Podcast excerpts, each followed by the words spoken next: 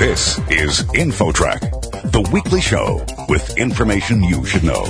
Here's what's happening on this week's show.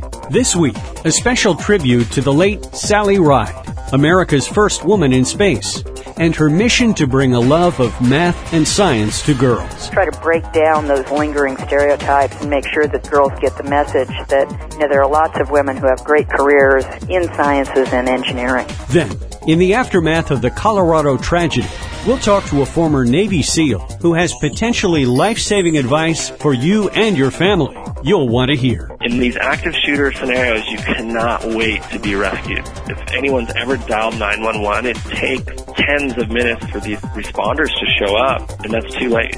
Those two stories, and much more, are coming your way on this edition of InfoTrack. Stay with us. Our show will begin right after this.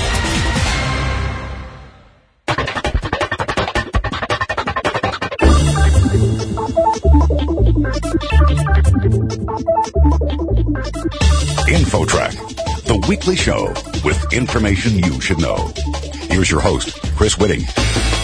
Following word of this week's passing of America's first woman in space, Sally Ride, we turn to our InfoTrack archives to bring you an interview we did with the famed astronaut in 2006. In it, Sally Ride shares her mission to bring a love of math and science to girls. She was the first American woman in space and holds a bachelor's, master's, and PhD in physics. Of course, she is Sally Ride. Sally, welcome to InfoTrack. Thank you. Great to be with you. Sally, your big project these days is an organization called Sally Ride Science. What's that all about? it's a company that creates entertaining science events, programs, and publications primarily for girls who are interested in science and math but we also hold programs that involve boys and write publications for boys as well. And our whole focus is catching kids in upper elementary school through middle school and reminding them how interesting science is because they thought it was interesting in elementary school and just capturing their enthusiasm and trying to keep them interested and keep them involved in science. Your website has some fascinating statistics about girls in particular and how they seem to lose interest. They're pretty troubling numbers of the percentage of women who hold jobs in science or engineering, for example, aren't they? They are those numbers, the percentages of women in science and engineering have been going up steadily since 1970, and the numbers are a lot better than they used to be but it's still troubling. Women now make up about 11% of engineers in this country, about 20% of scientists. And, you know, every company that you can name is furiously trying to recruit women in the sciences and, and engineering. But they find that they're not coming out of colleges and universities with degrees in those areas in the numbers that they could really easily absorb. The interesting thing, though, and the reason that we think that there's reason for optimism is that in elementary school, fully two thirds of the kids, 68% of boys and 66% of girls, will tell you they like science. And so the girls are out there. The girls in elementary school have the interest, they've got the enthusiasm, they've got the aptitude, they score just as well as on tests as the boys do in science and math. And so we think that if we can just come up with opportunities for those girls to retain their interest as they go on to middle school and high school, that, as I said, there's reason for optimism. And it appears to be primarily societal reasons, you know, lingering stereotypes, important to be cool when you're in middle school, may not be cool to be the smartest girl in the math class. It's reasons like that that girls start to drift away from science in numbers greater than boys do. And right about middle school is the time when it starts to happen. How much of a role do you think outright discrimination plays in women not choosing scientific fields? I really don't think that discrimination plays a role anymore. You know, it certainly did 20, 30, 40 years ago. But now that's not really the case. A young girl growing up today can be anything that she wants to be. But what is still out there are some of the subtle biases, some of the perceptions that parents, grandparents, teachers might still hold, some of the messages that society still sends through TV or through magazines that, you know, girls are very smart, they pick up on even these subtle messages and begin to wonder whether those careers are really the best ones for them or whether they should go into, you know, law or business. And I think that it's still important for us to try to break down those lingering stereotypes and make sure that the girls get the message that you know there are lots of women who have great careers who really are passionate about what they do in sciences and engineering. Could you give me maybe a specific example of what made a difference for you as a young person? Something maybe that your parents or a teacher did that gave you the confidence to think, hey, maybe I really could be an astronaut? Well, you know, I think you hit on it when you said the word confidence. Neither of my parents were scientists, and they had this daughter who just loved science.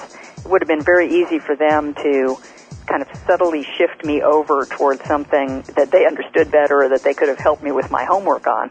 But they didn't do that. They thought that if I liked science, that was good enough for them, and they'd help me whatever way they could.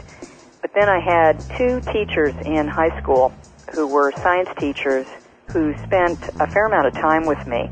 And the reason that they were important to me is that they helped me build my confidence in myself. And I needed that then. A lot of kids growing up, both boys and girls, need their confidence, their self-esteem boosted when they're in middle school or high school. And, you know, I frankly just wasn't sure whether I was smart enough to go on in science when I got into college. And they said, you know, you don't get dumber as you get older. You know, if you're getting the A's and the B's now, you'll be able to get the A's and the B's when you go on into college. You need to have confidence that you can continue on. We're talking to pioneering astronaut Sally Ride, who founded an organization called Sally Ride Science to empower girls to explore the world of science and to have the foundation they need to go on to careers in science, math, or engineering. Sally, you also attended an all-girls high school, and the statistics show that single-sex schools do have a much higher level of learning than co-ed schools. How much of a difference do you think that made for you? You know, in retrospect, I think that that probably did make quite a difference for me. I went to a public school through junior high, and then went to an all-girls school for 10th, 11th, and 12th grade. And I didn't go there for academic reasons. I actually went there because they had a very good tennis team and I was there on a tennis scholarship. But in hindsight, looking back on it, I think it was really critical to my science career that I went to this all-girls high school. You know, there, all the kids in the class were girls.